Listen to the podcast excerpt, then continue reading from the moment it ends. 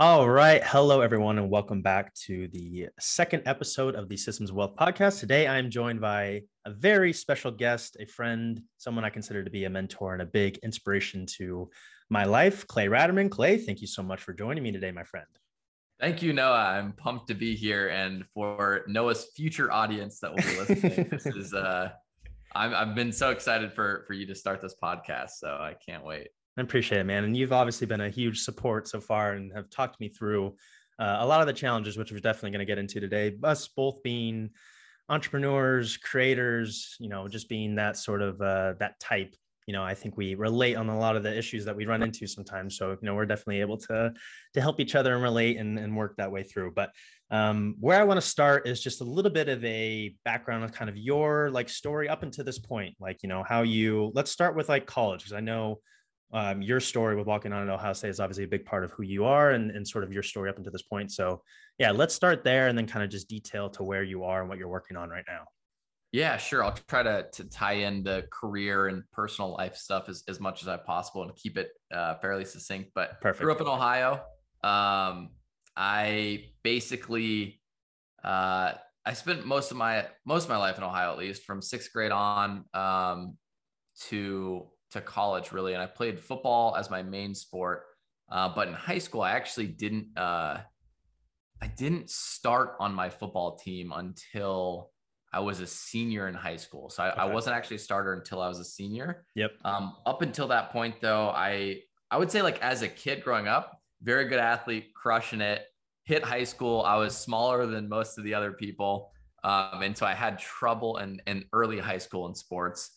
And then you know kept at it I think I developed a good work ethic in the weight room mm-hmm. because I was so much smaller than everybody. Yep. Um, so got pretty fortunate uh, my yeah my senior year of high school to do to do well uh, in football and started to get that um, a little bit of interest from college teams. It was like it, it wasn't anything crazy. It was like maybe D two or D one double. what were you playing? Were you a linebacker? were you like I forget what? Uh, I was playing corner. So oh, you're playing actually, corner. Okay.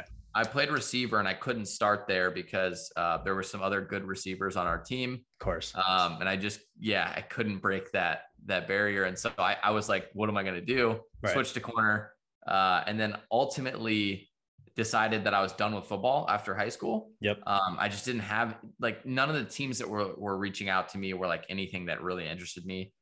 I'm the type of person like if I'm gonna do something, I need to do it. I want to do it at the highest possible level, of course, not just you know do it for this, uh, you know, the sake of doing it. So I've always wanted to go to Ohio State. I actually was um, I was deferred uh, from the school, which means like you didn't. I applied for the early acceptance, mm-hmm. uh, didn't get in. Yep. And then after I was deferred, they actually waitlisted me. So I was okay. deferred and waitlisted. So I barely, the final day of my senior year, get a letter, barely get accepted to wow, Ohio. Okay. Like, wow. Uh, like I was probably the last person to be accepted that year. Yep. Um, like quite literally, it was on the last day they could accept people. So uh, that was wild. Um, I did, I always did well in school. So it wasn't like I, you know, didn't do well. It's just very competitive environment. Of course. Um, make it to school, went to Ohio State. Um, actually didn't even make it into my major. I tried to study finance. Uh, wasn't accepted in the major originally. No way. Well. Wow. Um, so that's a whole thing in college. You have to get accepted into the major, which is, uh, yeah, it's interesting. I'm like, why am I paying for this? You guys won't even let me learn. Uh, so anyway, I'm I'm in school and it's my freshman year, and my grandpa, who's like my biggest supporter growing up in sports, um, he has cancer at the time, and he's like a massive Ohio State football fan, and he actually really wanted me to go to a different school and to continue playing football. Okay, yeah. Um, so he actually like my freshman year was 2014 in in college and ohio state wins the national championship that oh, year. yeah. So i'm sitting there as Stack a team. student Jeez. just like dude the, uh, first of all my first year in college we win the national championship. Right right. That's awesome. But i was actually really disappointed because i was like there was a part in me that felt like i could be that like, like I could be out there. I should be out there oh. playing. I, I, could be a part of the team. Yeah. And I couldn't get rid of that feeling. And at the same time, my grandpa entered hospice care, which is like when you're on the last leg of of your life. And so I made him a promise, like bedside, right before he passed away. I was like, private, just the two of us. I was like, hey, I know you've always wanted me to go on and play in college. I'm gonna walk on at Ohio State. So I told wow. him that. He passed away about a week and a half, two weeks later. And I was the only one that knew that I made that promise. Yeah, right. but it's like once you do that, you're like, like I didn't even work. I didn't even. I tried to to walk on after that, but there was no like process. I had no clue how to do it. I'm an off the streets walk on. I had no connections. It yeah. wasn't like I, I knew anybody on the team. Right. It was like completely just foreign. So I did everything I could to get around the facility. Like that was like step one. It's like, oh, really? maybe I can wow. go okay. get around the facility. Yeah. Uh, so I started like walking around. I, I, tried to email a bunch of people. I found there was like a fastest students race at Ohio okay. State. Yep. And it was put on by the football team. And so mm-hmm. I was like, oh, maybe this is like a way to like impress them. Um, so I did that the first year and I, I made it to the finals and then I lost, oh, which no. was a bummer. Were you uh, like working out and training at this like during oh, this yeah. time? Just I, like that's just you. That's just the way that since since eighth grade, ninth right. grade. I actually, yeah, I would say freshman and sophomore year, I hated working out. Yeah. Um, because I was so small compared to everyone and weak. But then junior and senior year, and ever since then, I've probably been working out 15. For anyone watching the video right now, you can see Clay's shoulders and the way that he's built, but him in person, he's got some big arms, guys. It's no joke. It's for real. I appreciate that. we we hit arms a couple times. yes, we did. uh, basically, at that point in school, like I literally had no idea. This was the first big win in my life because okay. this really like this really let me know. I mean, I would say that senior year of high school, like having a lot of success in football meant a lot to me because again, it was something I, I definitely manifested. Right. Um, and I had to work really hard for. But this was the first time in my life that I did something that I didn't know was possible for myself. Everybody you talked to back then would have been like, oh, he's not gonna like if you if I would have said I'm gonna play football at Ohio State, everyone would be like, oh yeah, sure, dude. Right. Like there's it's the top one percent of of athletes and uh yeah, it's a top school and all this stuff. There's a yep. hundred less than a hundred spots. So, and I'm off the streets, just like at the school. So basically, um, I continue on, do the fastest student race, lose, go back, do the fastest student race the next year, and I actually win. And I'm like, no oh way. yeah, this is my chance. Yeah. And then it doesn't do anything. So oh, then I'm no. like, well, that didn't help.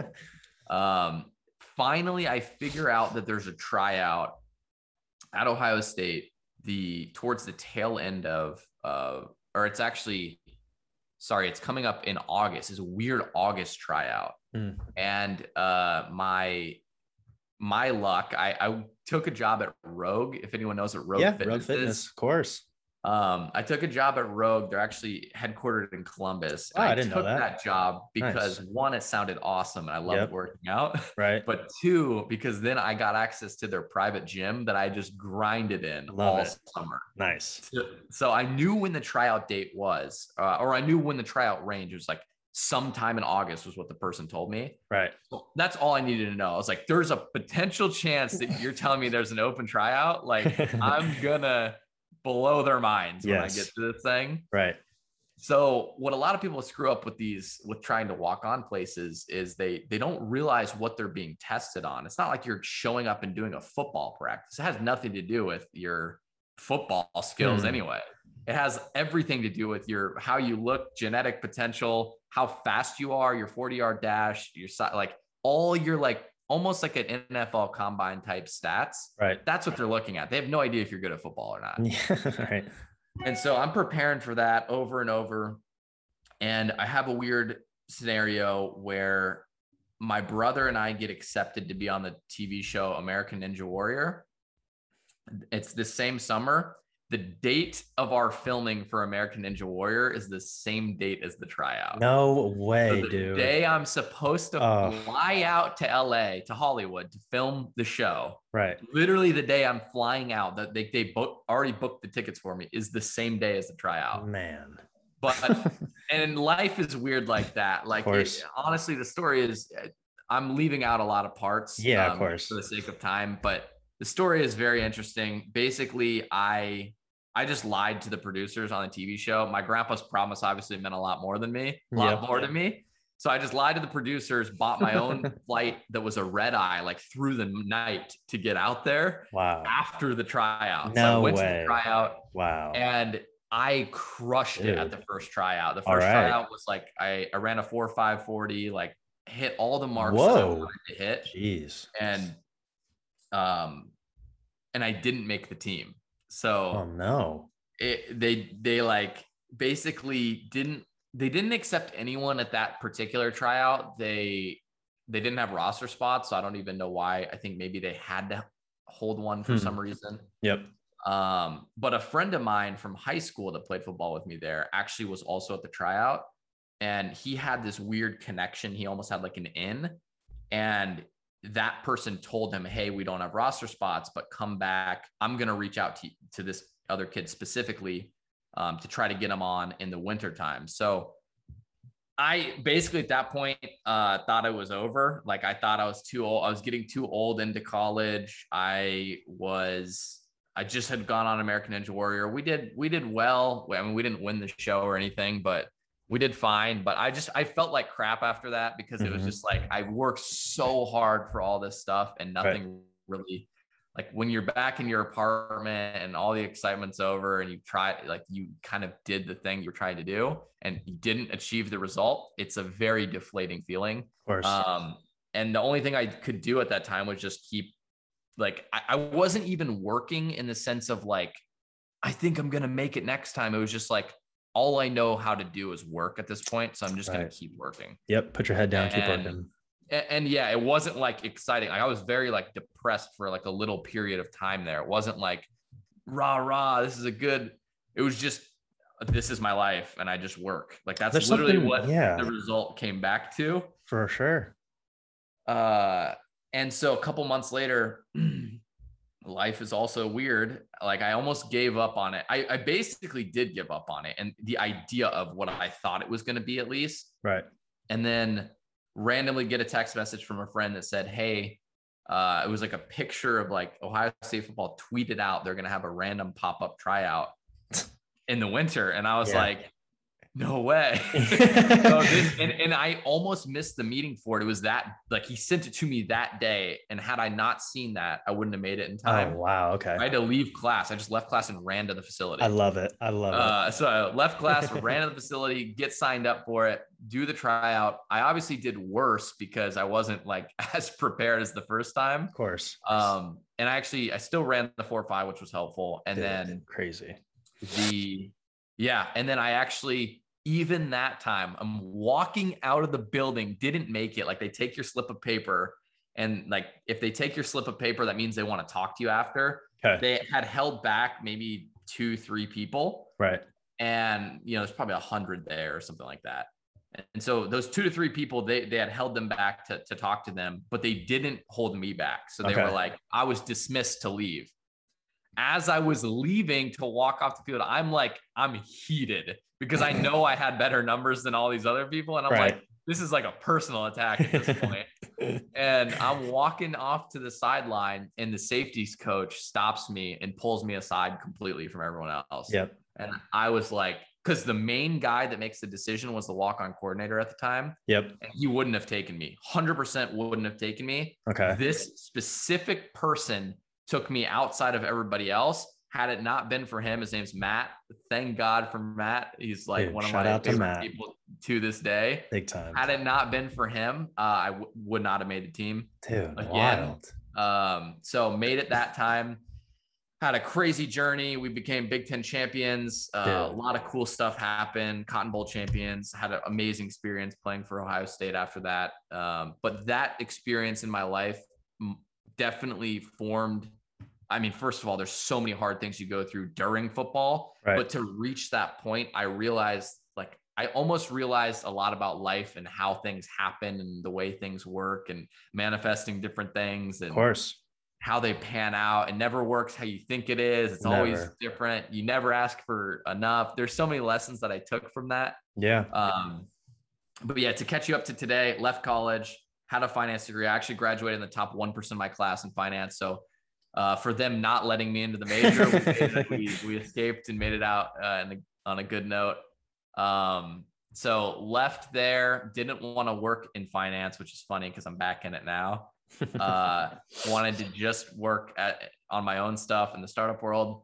Started a bunch of failed startups, nothing worked. Uh, ran out of money, had to take a job. That brought me to Austin, Texas. Yep. Uh, took a job at Oracle.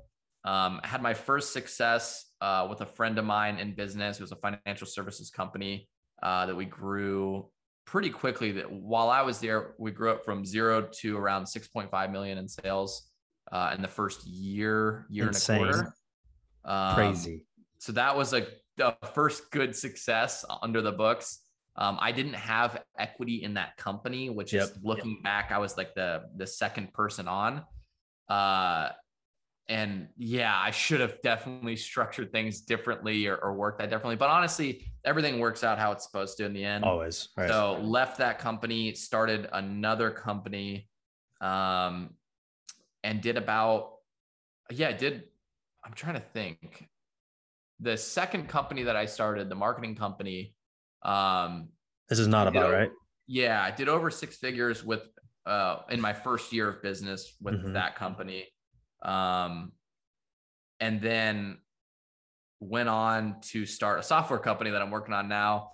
And honestly, I've gotten into so many different things. I've been raising capital for um, some investment funds, hedge funds, things like that, and then working with Noah on some things, yep. building software. um, so I have a lot of stuff going on, um, and I split my time very strategically. Yep. And I'm I'm in the phase of life right now still where I haven't uh, on purpose. I'm I'm t- tasting a lot of things if that makes right. sense. Right. Yep. Yeah. Well, what I love about you is like you you say those things like it's so casually. Like I started this business and where I was involved in this, we grew it to six and a half million, and then I went and started this other business and did six figures. And now I'm working on the software. Like you are you're someone that I've always admired with your energy. You are someone that really does live and breathe like the law of reciprocity where you just you give so much value and like that it's just why you find magic in your life. Like i've been able to witness what like, you as the, well. It's well, I, like it. that's uh, that's why we connect so much of course 100% and i want to go back a little bit to like your experience as an athlete like and it's something that i take and i hold very dearly like being a walk-on at oregon same sort of deal. Like i had a similar experience of a belief in yourself that nobody else can see like having a vision that nobody else really see. Like i think that is you know sports teach you just so much about leadership and teamwork and working when nobody else is watching and like putting in that extra effort, like all that yeah. good stuff. So it's that, but it's also the the magic of being prepared for an opportunity that doesn't necessarily exist yet, like putting in that work and putting your head down and grinding with yes. no real like idea of what this is going to turn into. Because what I tell myself a lot, and what I've told a lot of people that like I either a coach or just consulting with is like the projects that you're working on right now, the things that you're doing right now, are like are preparing you for opportunities to work with like on a project that doesn't even exist yet with people that you haven't even met yet with like skills that you've yet to cultivate like just putting Dude. in that work and and like those opportunities come. There's a certain there's a winston churchill quote that i'll pull up sometime but it's like it's so sad to you know have an opportunity come to somebody and they're not prepared for it.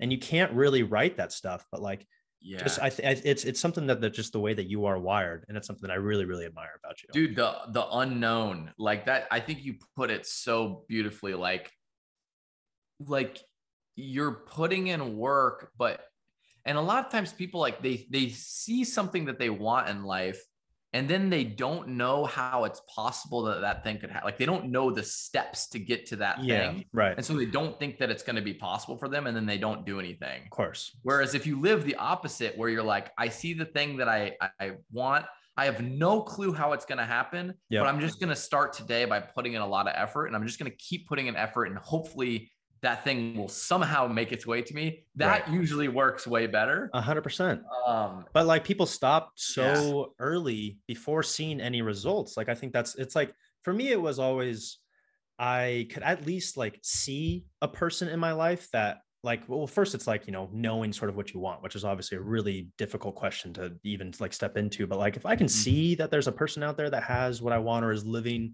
an idea of like what i think could be possible then I can at least like start to extract or I can find a mentor or invest or do something that is going to put me on that path. But it's like, yeah, what's so difficult about especially just getting started is like it takes sometimes it takes a little while for the world to catch up to your work and your momentum and if like yes it's always like you know you have the shift internally before like the physical reality ever catches up to you it's the way it always is but it, like, it's like the compound interest effect yes. where, where it's like if you do if you do everything today if you do like let's say we're doing outreach for business right? Right. Say we send 100 emails today and 100 tomorrow and 100 the next day and we do 100 for the next month.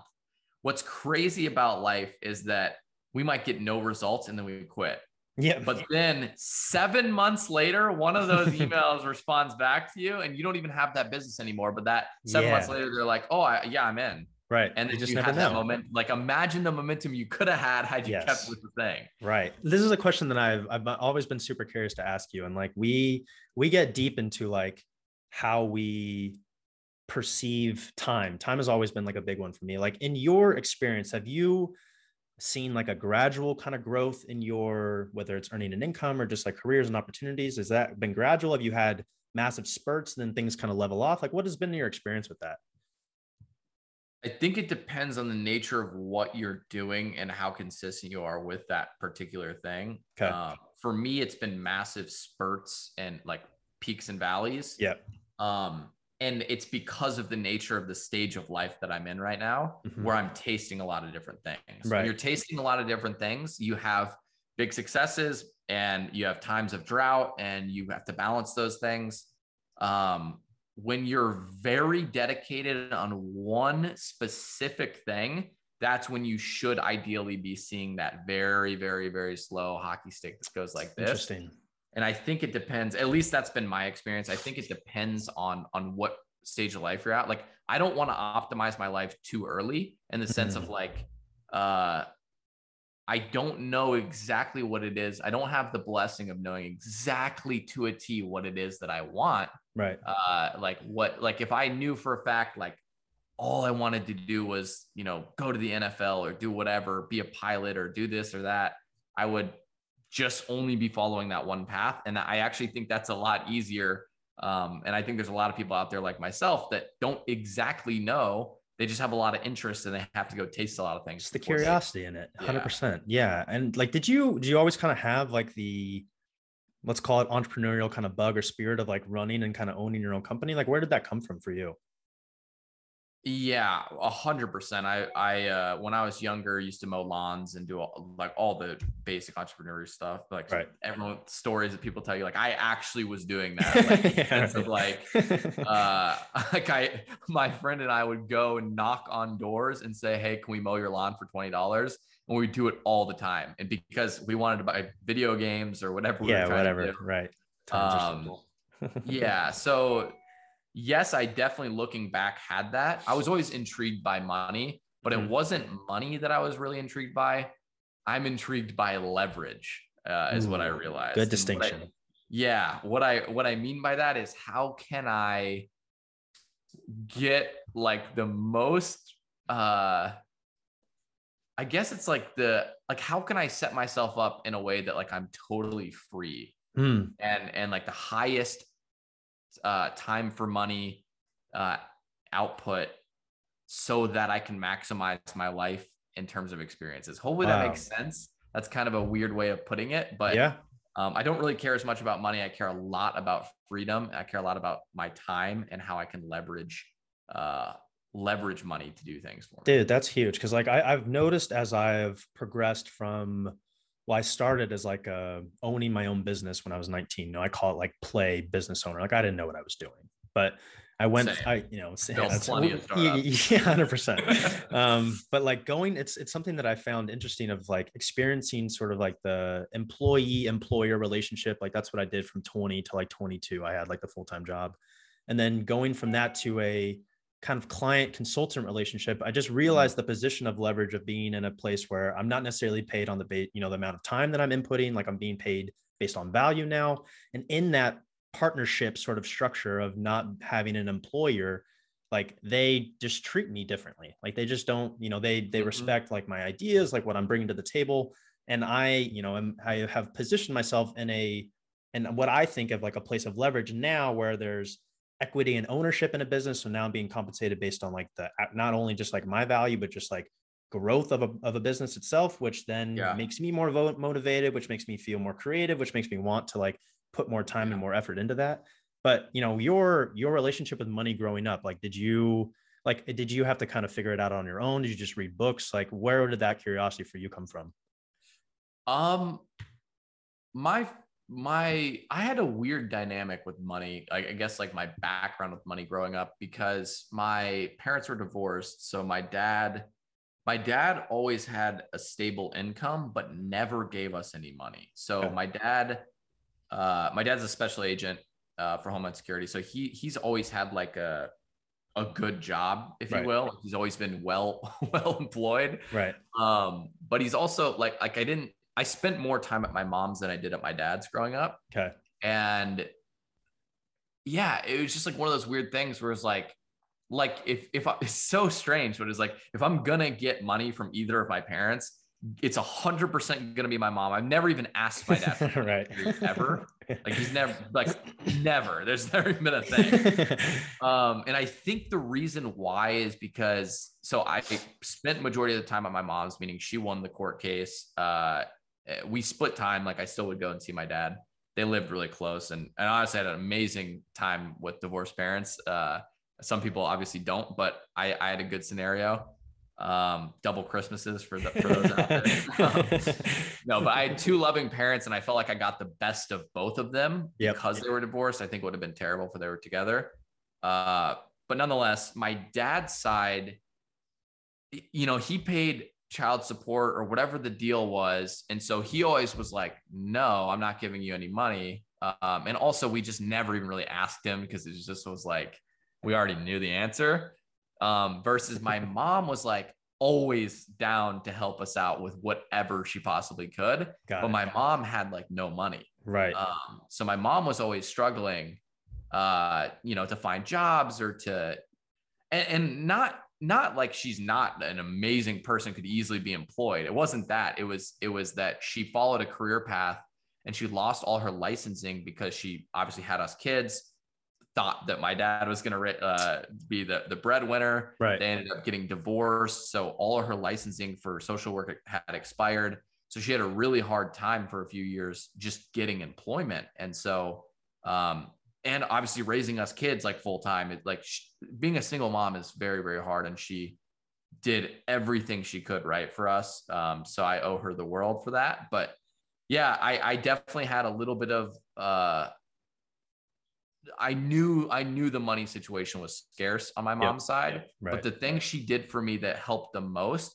was she always acted like we were rich. Like she uh, always ah. acted like we were everything was fine. Right. Like she, it wasn't that feeling of like I, I knew it wasn't good at times but she always made it feel like we were okay she lived outside of her means even like in the house that we lived in and things like that just for us to right. feel like we were in a normal good scenario Dude. which was is crazy awesome looking back on like yeah. i can't wait to to spoil her as i, I get successful i love it yeah um because that that helped me a lot growing up but my my relationship i think was a understanding of, of those two sides. So i didn't come from from um, money by any means but uh, i definitely got to to understand how how different people acted with it. And was it like your experience with working with the like scaling 0% or just being in with oracle and getting deeper into like that sort of arena that helped you expand in that? Because I mean, you and i have talked about sort of the sequence of like where we think people should go with it. And i want to talk about that but like yeah how did yours like continue to evolve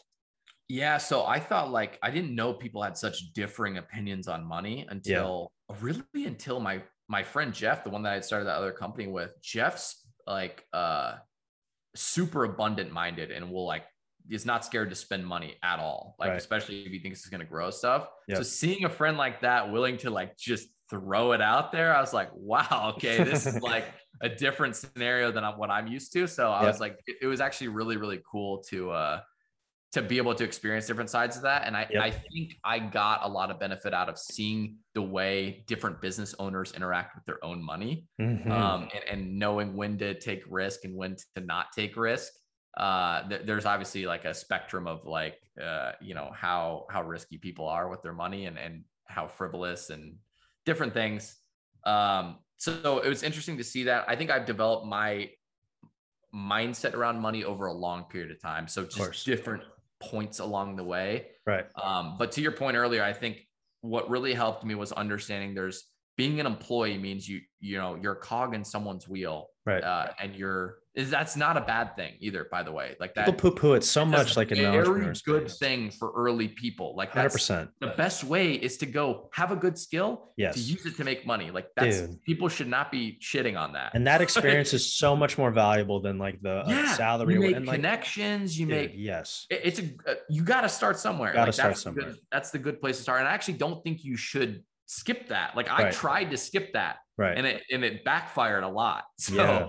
Um, so anyway, you have an employee and then you have self-employed. And self-employed means that you're you have that same maybe it's the same skill or it's a skill that you can go out and you can sell not to one business, but to multiple businesses, mm-hmm. perhaps. Mm-hmm. AK more um, leverage. You have more leverage now. Exactly. And you've basically bought yourself a job, yep. is what you've done. You, right. And you still have to do the work. You're the one doing the work. So you're yep. self employed, meaning you're the one getting the work and doing the work. But it's not really a business yet because no. it, you're not you're not selling something that people need that you're not involved in. Right. That's when it goes from employee to self-employed self-employed to business is when you own a set of operating systems that that run and produce you cash right that's the best scenario because then yes. that, that's how you can maximize the leverage and make a lot of money right but then there's actually a level beyond business owner so there's employee self-employed business owner and then there's investor which means you're an investor into businesses and mm. systems that produce money yes that's even higher leverage right uh, and then there's actually levels above that that we don't have to get into on this call. But above all of those, there's uh, there's syndications, there's funds, there's ways that you can invest other investors' money into yeah. businesses and other things. Which is what something that you're involved in. I definitely do want to talk about it a little bit. But yeah. yeah, let's like just going back a little bit. Like I love the that distinction. And for me, like I didn't have that first experience of being quote unquote a business owner until my you know ex, uh, experience last year with a partner of scaling a financial financial consulting company as well because i felt that in let's see 20 2020 before pandemic times i was in that scenario of i transitioned out of being employed of having like a full-time actual job to being self-employed yeah. and it was basically like i was working full-time for three or four different clients and yeah. i felt it very very distinctly like I am hitting a ceiling and I didn't know what it was at the time. And now looking back on it, I understand that like I was scaling me and my time and that I was only had so much leverage. But yes. like that there as you go up that ladder, you realize that like what you're leveraging at the beginning when, when you're self-employed, you're leveraging essentially your time. And then as you become a business owner, you're leveraging labor. And as you're becoming an investor, you're leveraging capital and like you're just leveraging different types of things. And that opens up the door for different things. But in your like, and I'm going through it right now with productizing the service of systems of wealth and experiencing that a little bit. And it's yeah. difficult for me because I've always sold me as the marketing consultant operations guy. And it's just like, I do it, it's easy. But now I'm like packaging it up and, you know, it's a much different approach. But when you did that with like 0%, like what's, what was your, like, how did you like what was your experience with just managing kind of the sales ops and productizing the service and you know scaling that so much like what were the kind of the big levers that you guys were pulling to see that success yeah, that one's weird because it still had that brand face and that name, and there was the coaching involved. And so it was almost like we were like cheating in a way because we were still leveraging the big benefits you get out of selling yourself. Yeah. That, that really was the selling point for a right. while. Had, had, you know, Jeff and, and Tyler not been, um, those were the people that were kind of the face of the brand. Yep. Had Jeff not been the face of the brand, uh, it would not have worked. I don't think. In Interesting. My opinion. So uh, there was a way that we had still leveraged the face and productized a lot of things around the face, right, and, and still mitigated his time commitment. Yeah. so there's ways to do that, but I still think that's not. Uh, you don't build much enterprise value doing that. And what I mean by enterprise value is the business isn't very sellable because right. it's it's heavy cash Still flow and very reliant on, this person. Yeah. So who time. are you going to sell that business to? Right. Okay. Uh, so let me ask you this, like in your, now that you have been a, like, uh, you know, involved in that business and you've scaled your own marketing company with Notabot and now running the software with Piggy Banker, like what is your favorite one to be involved in? Or do you just like the ability to be involved in different ones? Like how, like, and obviously it's, it's requiring different skills, but yeah, well, like what, what's been your experience with that? Yeah. So Not-A-Bot, my marketing company, we started as a service-based business where we were sending personal videos on behalf of businesses, which I loved. And that I was did... our initial like interaction together was you helping us with that last year. Yeah. That was so that was when we switched to consulting. I actually didn't scale the service side because I couldn't oh, wow. do it. Oh, okay. I was not successful enough. Okay. At, we we had it up. It was easy to sell and it, it actually had a good uh very good proposition, but we couldn't get the results that we we wanted to get for our clients. So we are okay. like, it, it, was way too hard to scale. There's so many people involved. Yeah. And it takes so much time to send a good personal video. Right, right. Um, so we just couldn't figure out the operational complexities there uh, to actually make it work at scale and get results. So we we pivoted to consulting where we would just basically show people how to do what we were doing that worked for us. And that worked a little bit better. And it just was kind of a similar business as to what I was in before. And I'm, uh, to be honest, got kind of bored of it. Mm. Um, and I was like, I keep doing these businesses that are no enterprise value. The, the potential is reliant on me. Yes. yes. And, and that's like, that's again, we're kind of in that self-employed box. It's right. like, it's we're on first base. You know, we, we made it out as employee, we're self-employed. You know, it's honestly sometimes worse than having a job. Sometimes having a job is better. Yeah. You get the leads. Yeah, you're good. So I mean, I was in that weird scenario where I was like, dude, these kind of suck. Like, and the only way those businesses don't suck is this it's if you can make a very high leverage use of time for money and that's what i do nowadays is i still use those types of businesses yep so I, will use that type of businesses to go do consulting work where i can make a high amount of uh, time for my or money for my time and then what you have to do is you have to know how to deploy that into long-term assets that will produce you cash flow that are stable because yes. that work is not stable and it's right. not always going to be there. Yep. But you can make money fast and you can make a lot of it upfront. Yes. So you take that and you let's say you make 10 grand um, uh, or 20 grand in that that month doing that consulting work. Well, now you have, let's say you live on three grand. Now you have 17 grand realistically that you could go put into real estate or you could go put into another business. Right. You could go develop something else with. Um, and that's where I think the leverage is on the self-employed. Nice. So you go from employee where you're making money, saving it, you know your income is capped unless you're in sales. And then you move to self-employed so you can uncap your income, leverage your time better, and then deploy that money elsewhere. Mm. And that's how you can you can kind of escape that self-employed bucket Right. Um, outside of that, the only way is to then start a successful business. Right. Uh, of which those are very hard to do. Hundred like percent. Software companies, anything with enterprise value, like anything right. that's like legit, legit, are a little bit harder than. You just can't. You can't. You can't ignore the the sequence or like the step in the phase of the system of ownership ownership of assets whether it's like assets that are producing you you know a dividend like you know yeah. like, you know stocks all that good stuff or ownership of an asset like a business. Like i don't as much as like you and i have gone so deep into the, just the world of like wealthy individuals and how people make you know obscene absurd amount of money and become wealthy and rich in their lifetimes like it's either through owning yeah like a business as an asset or owning you know how we define assets you know in, in normal kind of sense of like a stock and crypto and getting that good kind of good stuff.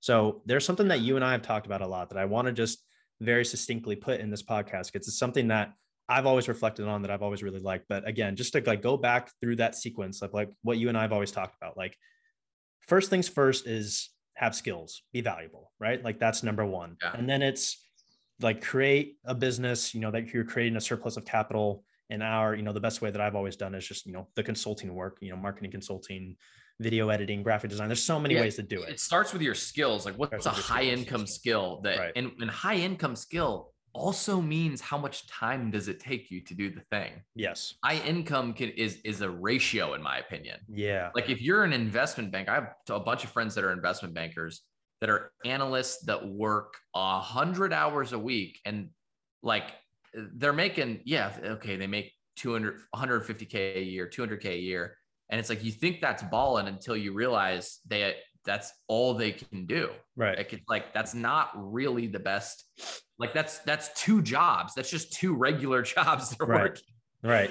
So yeah. So then yeah, it's, it's skills, it's creating that surplus of capital while still obviously having some parameters and, and like respecting your time a little bit. And then you like taking care of the long-term wealth building, like the basics of just like automating and putting some stuff on automations of just like maximize like the again, nothing we say is financial advice and light and you know, with the but like you know, maximizing that stuff out. And then what you've helped me understand is the asymmetric bet risk kind of taking in a sense of like taking you know relative small amounts of money and placing it in places you know that could earn you an outsized return. I had never i don't think that's talked about much no and we like we I, I that was very not like foreign to me but actually understanding it and the way that you like increased my own mental like capacity of what i thought was existing or what could be possible and like the approach to that because i've always just been very compound interest passive you know like just allocate my money and that's, not think that's about all it. people teach if they're talking about investing 100% which like for the most which is is for yeah sound if you don't have a lot of money that's the move fine you're right 100% uh, yeah. but you're if you find yourself in a position where you're creating that surplus of capital. Yeah i mean like what's i mean obviously you you know the the asset class that we do it in and that you and i you know built a program around is like with the crypto stuff. But like what's your how do you approach your sort of asymmetric bet as you are analyzing a certain project of like the money that you're going to place somewhere? Like what's your approach to that? Yeah t- to break it down so people understand what you're talking about it's like we have the way we think about it is we we like the best sequence for young people like ourselves that are trying to make a lot of money uh, and trying to get freedom as quickly as possible. The sequence is this it's like active income is first. Active income means your job or you're self employed or whatever skills you have that make you money. You should be redeploying into active income, like learning more, paying money to learn more skills or to learn them faster um, in the beginning of the game because that's how you're going to make more money. So yeah. you got to start with active income. You're the asset in that. Yeah, like, yes. Invest in you. You're the asset. Don't suck first. So figure out how, how, to not suck. right. And then once you're good on that, and you're like, okay, I have marketable skills that are that are high time for money leverage. Then what you do is the next step is you want to take care of the long-term investments. Yes. So long-term investments, what I mean by that is very most simple thing you could do. Put i think it's six grand now. Put six grand into your roth ira it's tax free when you retire at 65 yep. uh, or 60 whatever the number is. Put just max out your roth ira i think it's you have to have a surplus of like $458 a month to be able to do that to max out your roth ira yep. So if you if you have enough money you're making enough money that you're just scraping an extra six grand a year you should just put it in your Roth IRA. And mm-hmm. then any other money you make, you need to keep reinvesting back into your active income till you can make more money. Bingo. So keep learning more skills until you can surpass that.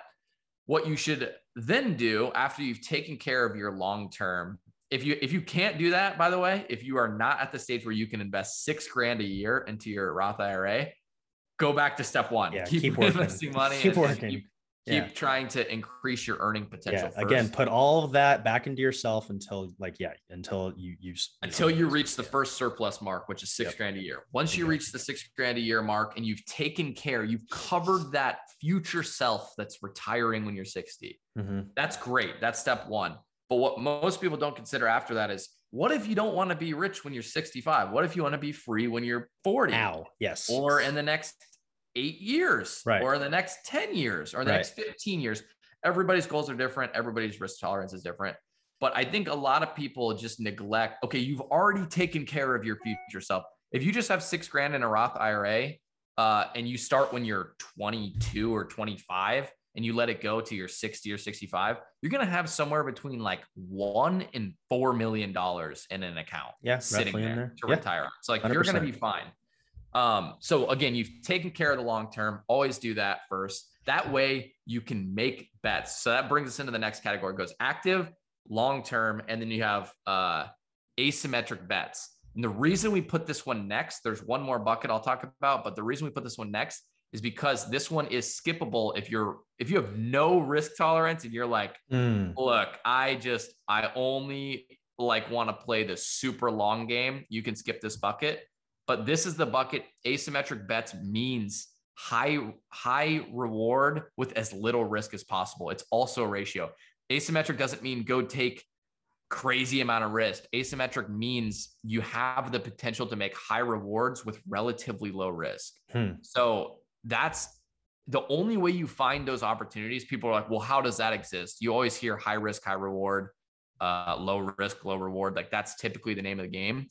The way you find asymmetric bets that are high risk or, or sorry, high reward and low risk is by having more knowledge about a certain particular area or space than anybody else has. You have you have to have an unfair advantage of knowledge or something that gives you an edge yeah. where people don't know as much about this as you do. And right. that's why you're so comfortable making this particular bet. Which is another form of leverage in that sense. Like in that sense, it's knowledge. Exactly. And you can find these asymmetric bets one by being very involved in a particular area. So usually the high income skills that you're you keep re-leveraging into and you keep reinvesting into, those skills usually lend you to to learn about those asymmetric bets that you can put. Yes. Um, but what I mean by that is like if you have an opportunity where you can take 10 grand and you could put it into a startup or you could put it into crypto or you could put it into uh, you know, some real estate deal or you could put it into buying a connection from someone that could give you something. Right. Those are all asymmetric bets where that 10 grand, let's say that 10 grand has the potential to turn into a million dollars. That's crazy, insane potential right? Like that's you're not going to get that out of any regular off the wall, uh, off the shelf investment. Right. But those do exist out there, and I think everybody should be hunting for those, um, and and trying to create more of those opportunities because. The, what's the worst case that could happen? Let's say you invest in some crypto you think is going to do really well, and you put 10 grand in. The 10 grand's not life changing money to you, but it goes to zero. Okay, that sucks. But 10 grand going to zero for the potential upside mm. of it being at a million is worth making that bet every single time. Uh-huh. At least for me, it is because right. I want to be rich when I'm younger than when right. I'm older. Yep. So all you need is one asymmetric bet over the course of your life to pan out for you to be completely financially free forever. Yes. The second the asymmetric bet plays out, you then take the risk off the table and diversify into yeah. all the other stabilize right. stable assets that produce you cash flow over the long term. Yep. But that's the general game plan. And then after the asymmetric bets, you have passive cash flow investing, which is like you're buying equity in businesses, you're buying long-term real estate, you're buying um, uh, dividend stocks, you're buying very long-term things that are safe, stable, going to produce you cash for the very long term. And that's how you build real wealth is that last bucket.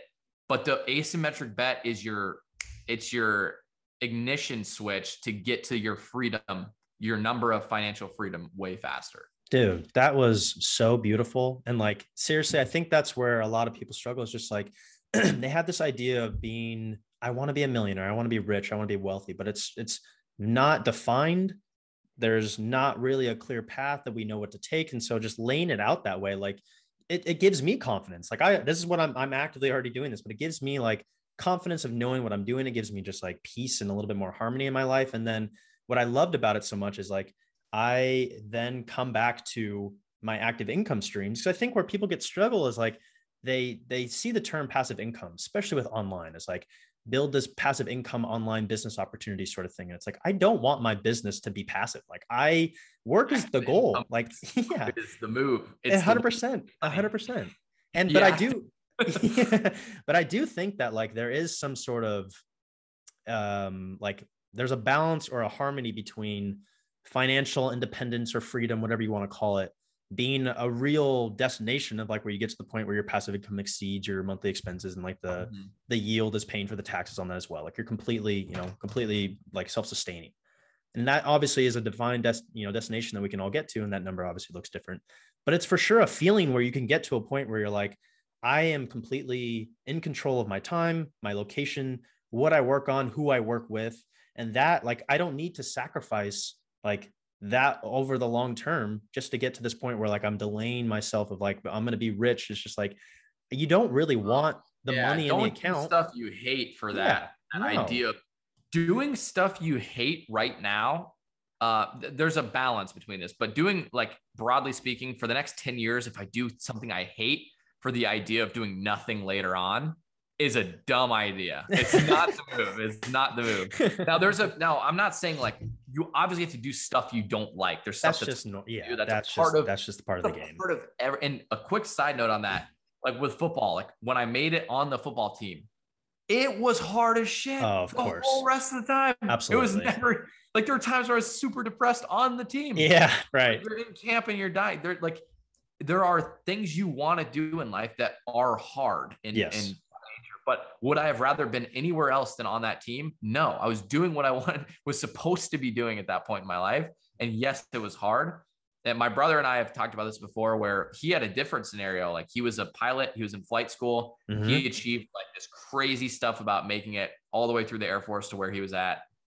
And he got to the point where he was about to have to sign a 10 year contract, like literally the thing we're talking about 10 year contract to fly. Uh, he ended up having to fly heavies and it was, it was going to be something he didn't want to do. And to, to back out in a scenario like that and to go choose your own happiness over what was laid out before you as supposed to be your path mm-hmm. is takes a lot of balls. It takes more balls to do that and go and go the other way. Dude, yes. Um, and so my brother made that decision to to not not go down a 10 year path that he, that wouldn't make him happy in life after right. experiencing the things he experienced. So there's there's a balance to both sides of that story. Um, but you know, doing stuff you just deliberately don't like at all and has no value for you just to make money to at some point in the future be free. The feeling you're chasing is freedom. And people don't realize that they can get that feeling right now, today, right this second. Mm. The reason, like Noah, the reason both of us want a ton of money is because in our heads, once we have a ton of money, we're going to get this magic moment of the shackles are off. There's right. this freedom feeling of yeah. like, and wow, then I can do this. Right. I'm free and now I can do this. Yes. The thing is, just think about the feeling that you want of that, and you can already get that. Feeling already have right it now. now. Yes. Life hacks. You got the feeling, and you can just go do whatever you want. Like, you, yeah, no one's stopping you from no. already doing whatever you want. hundred percent. Like when you really liberate yourself and let go of those constraints, like you really do understand that. Like, man, I'm in total. And like I know that's a little I don't know. You and I obviously really truly believe in like manifesting the subconscious and like all of that, like kind of, I wouldn't call it woo, but just some of the stuff that like obviously isn't yeah. super tactical that like, you know, most entrepreneurs aren't going to, yeah. you know, dive into, but like that stuff exists. It's real. Like the energy that you and I give, you know, like back and forth with each other when we're on like coaching calls, whatever it might be, like that stuff exists. It's real. And I, yeah, I mean, like all of those those thoughts, like the things that we tell ourselves on a normal day, like that stuff compounds. It has a, it always will appear in your in your realistic physical life. For for people that don't want to believe in like anything that's woo woo either, there's there's stuff like natural laws. Like there's a there's one person that described it to me like this one time. They're like, look, everything like they, they like were convincing that there's no such thing as luck. This was their pitch. They were like, there okay. is no such thing that that exists. There's only cause and effect Hmm. And the reason you think there's luck on certain things is because there's a bunch of causes that you don't see that create hmm. effects that you don't understand because you forgot the cause of them or you don't know the cause of them. Hmm. So he's like, everything has this cause and effect relationship. Wow. And he was basically saying, like, like all the energy you put out, all the things you do, all the actions you take, everything has its effect, but you just don't, you can't correlate what the the cause was to the effect. And sometimes it's way later on. It's like, it's like, you know, an example of this is if I if I asked you like, what did you eat four weeks ago on Wednesday for lunch? It's gonna be pretty hard for you to remember what that was. Right. But then if you look in the mirror six months from now, hmm. that had a, an effect on that. Oh wow, very well put. That's really interesting. Jeez. Jeez. Okay. I got another question for you. Like, you know, part of, and we haven't really totally touched on it yet, but I think a big part of growth as an entrepreneur is networking and being around the right people. Like you said like when you were around jeff like you know that was the first time that like you saw somebody being so abundant with money. And i had the same experience when i moved to vegas in, in 2020 when i was around danny who was doing 100k a month in his agency. I'd never been around somebody that was legitimately operating a seven figure business and i got to see and live with him and really like experience what that was like. And so and i know when you you know you and i talked about this um, recently when you went to the investor conference in vegas and you were around some of these very high net worth and yeah, like high net worth, crazy high net worth individuals. Like, and there was something that like you expanded on it for a little bit, you know, with me, but like I want to ask you, like, what in your take, like when you were around people like that, like a billionaire or someone that's managing a hundred million dollars in like a hedge fund or something like that, like what is the biggest difference between like a six figure, seven figure entrepreneur and someone that is operating at that level, or is just like what what do you see is like what's their difference? Like how do they approach it? Dude, most of the time it's it's the games that people are playing like like hmm. they don't like oh wow the entrepreneurs don't don't think big enough, which it sounds so corny and weird to say that, but I literally mean that with like the most sincerity that I can. Like I talked to a real estate investor and he literally, this is the example he gave me. He said, I had a, a single family portfolio for a very long time. That's all I did. I did single family. It's what I knew, right? It's like what I thought I could achieve. So this is like what I was doing. He was like, it's the same difficulty to do a single family deal as it is to do a $100 million, oh, $60 million yeah. deal. Right. It takes the same amount of effort, huh. energy, life force, like focus. It takes the same amount of stuff to make that successful as it does to make one of these big ones work out. And he's like, what people don't realize is that like you just like you're playing the game too small. Like hmm. you need to go and try to play the bigger game. And usually once people have the taste of that success, then it works. That's why you always see people go up step by step and then they right, slowly right. make it there. And that makes it makes logical sense to their brain. And most people don't want to operate outside of the logic, thinking that I could just go somehow get get involved in a hundred million dollar deal. How would right. I do that? There's no way that that's possible. But I can assure you that that is a possible yes. thing. Right. It's just like your your mind has to be tuned to that level of opportunity. Yeah. And yes, there, you had to have put in the work. You have to know. Uh, you have to make connections with people. You have to get you know. Uh, you have to you have to be able to present yourself in such a way that um, you can bring value to something at that level there, there's so many like little things you can do, but it is possible to to have a leap where you, you know, all it takes is one big deal. Like right. what's stopping you from like reaching out to a guy that runs a fund that's runs a billion dollar real estate fund and somehow getting that person's attention and doing one deal with this guy over hmm. his life, just one deal. Like what's stopping you from trying to somehow find a way to be of value to that specific person, whether that's bring a deal to him, uh, whether that's bring a, investors to to raise money for him, some way to bring value to him, um, and then you know try to work yourself into a deal. It's like there's nothing stopping anyone from doing that. It's just they just don't think it's possible. Right. They don't try. I'm not good enough. Yeah, I don't know where to get started. I don't know what to do, and they yeah. just nobody. And then I mean, like so you, yeah, go ahead. Easier to, easier to start small right? Yeah, hundred percent.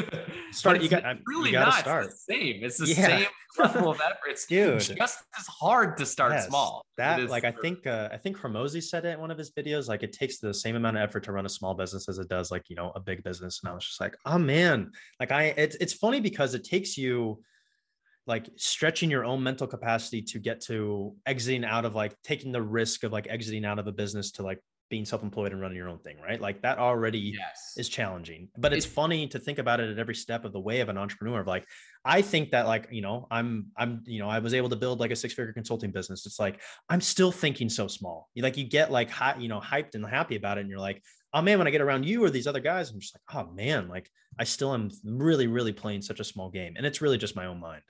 It, so there's a there's a balance right like it's it's it's balancing your mind and knowing the way that your mind works because to some people like oh yeah i can just do a hundred million dollar deal or whatever it's like that doesn't even seem possible for them.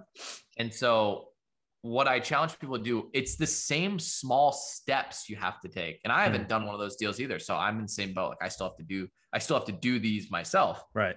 Um but i i think they're possible. That's the difference. So it's the same small steps. Like in order to start a business you have to go and do step number one. You have to find a, you know, you have to write the offer up. You got to get on a sales call with someone. You got to pitch them. You got to close them. You got to get the deal inked. You got to convince someone of this. You got to do this. It's all those tiny little steps. You can start with all those tiny little steps, but have a way bigger vision in mind mm-hmm. and like do those tiny little steps, but for a way higher leverage opportunity. Wow.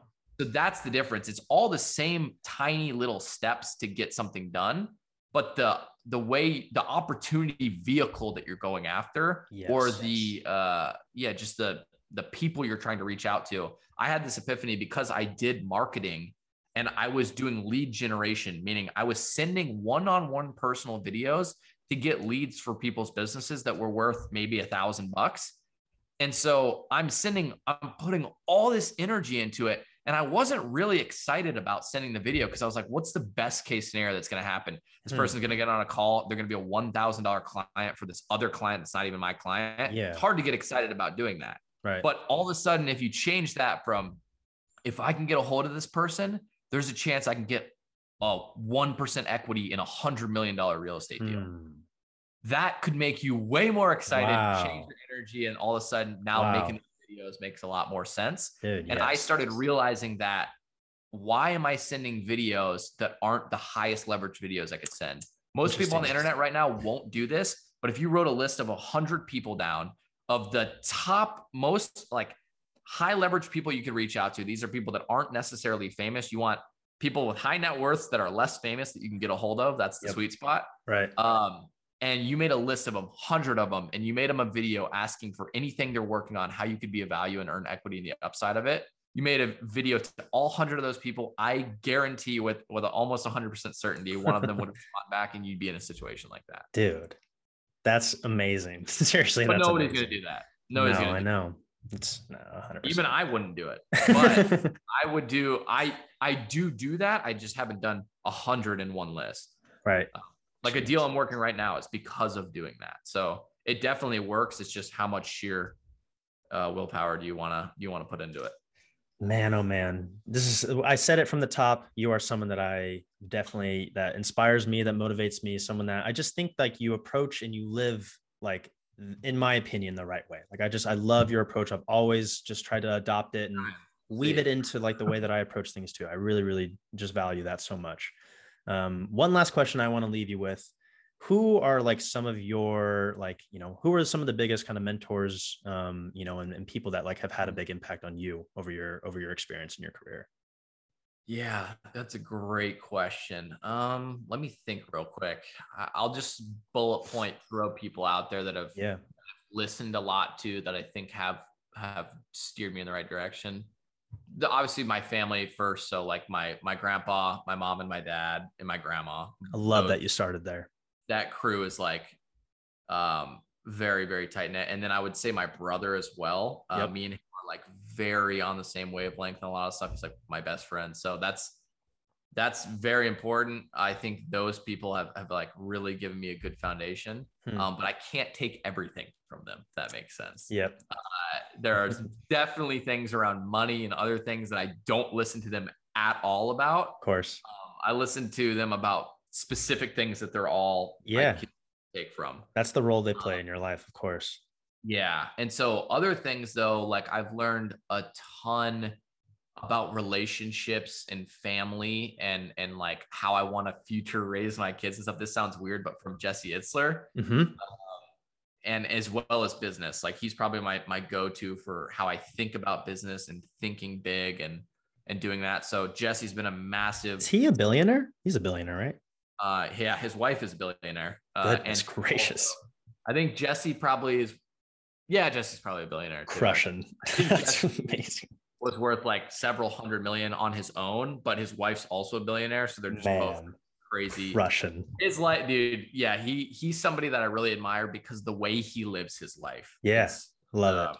Super inspiring. So Jesse, um, Chadd Wright, who I also mm-hmm. kind of found semi through Jesse. Uh, Chadd Wright's a Navy SEAL ultra marathon runner. I've learned a ton about mindset and mental toughness through him. Learned a ton about mental toughness through my football coaches um, through those those experiences there. Um, running 100 miles, I got all that advice from Chadd, Dude. basically. Um, and then I would say other ones, Sad Sadhguru is mm-hmm. is a big mm-hmm. one for me. I'm going yep. on a hike with him. Um, I would say Eckhart Tolle, Alan Watts, Neville Goddard, and um, I would probably also say Joe Dispenza, Dr. Joe, uh, of course. Tom, Tom Bilyeu, I listen yep. to a lot. Um, Rogan, I like Rogan because I like the way he lives his life as well. Um, and then, yeah, I, I would say there's like other people that I look up to, um, but more of looking up Gary Vee, Warren Buffett, those types of people. Yep. Um, more of like looking up to them and, and admiring kind of what they've done um, and been able to build.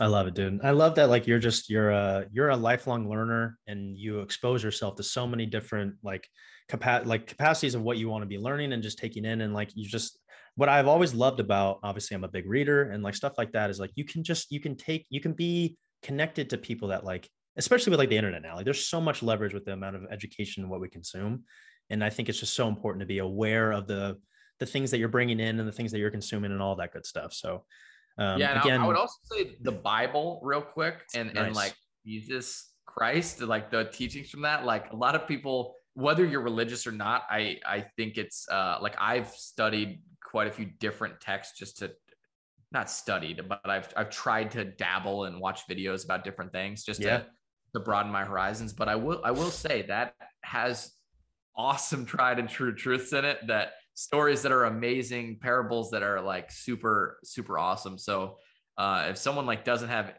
hasn't gone that route at all, I would I would recommend that as well. Oh, I love that. I mean, that's a big foundation of me too. I mean, my name is Noah and my middle name is Joseph. Like that was like, that's a that is a big part of my foundation. And um, like you and I could keep talking for hours. I don't want to take up too much of your more of your time. Well, for sure, I want to have you back. I mean, we still we didn't even really get to, to go too deep into like our love for crypto and all that good stuff. Like there's so much more that I want to explore with you, and we'll for sure have you back. But um, again, Clay, thank you so much for your time, for all the value that you dropped on the episode thank today. You. This was amazing. Um, I'm still new to this, but I think hopefully I'll get this right. Please like and like, subscribe, subscribe, and comment, comment below. Comment below. And if you are listening on any of your podcast platforms, please follow and leave us a review. I didn't say that in the last one. Please leave us a review. I think that's the main things you can do on that. Um, but everyone Noah on social media. Yeah. Got to do all the hit all the buttons. The more buttons, hit all the buttons. And I'll I'll link Piggy Banker in the description for anybody that wants to see more about uh, Clay's finance tracker. Um, I'm a user, big fan of it. So um, again, Clay, thank you so much for joining us. Everyone that watched, listened, thank you for your time, effort, energy, attention. I really appreciate it. And we will see you guys in the next episode. Thank you. Thank you all. Love you. Peace.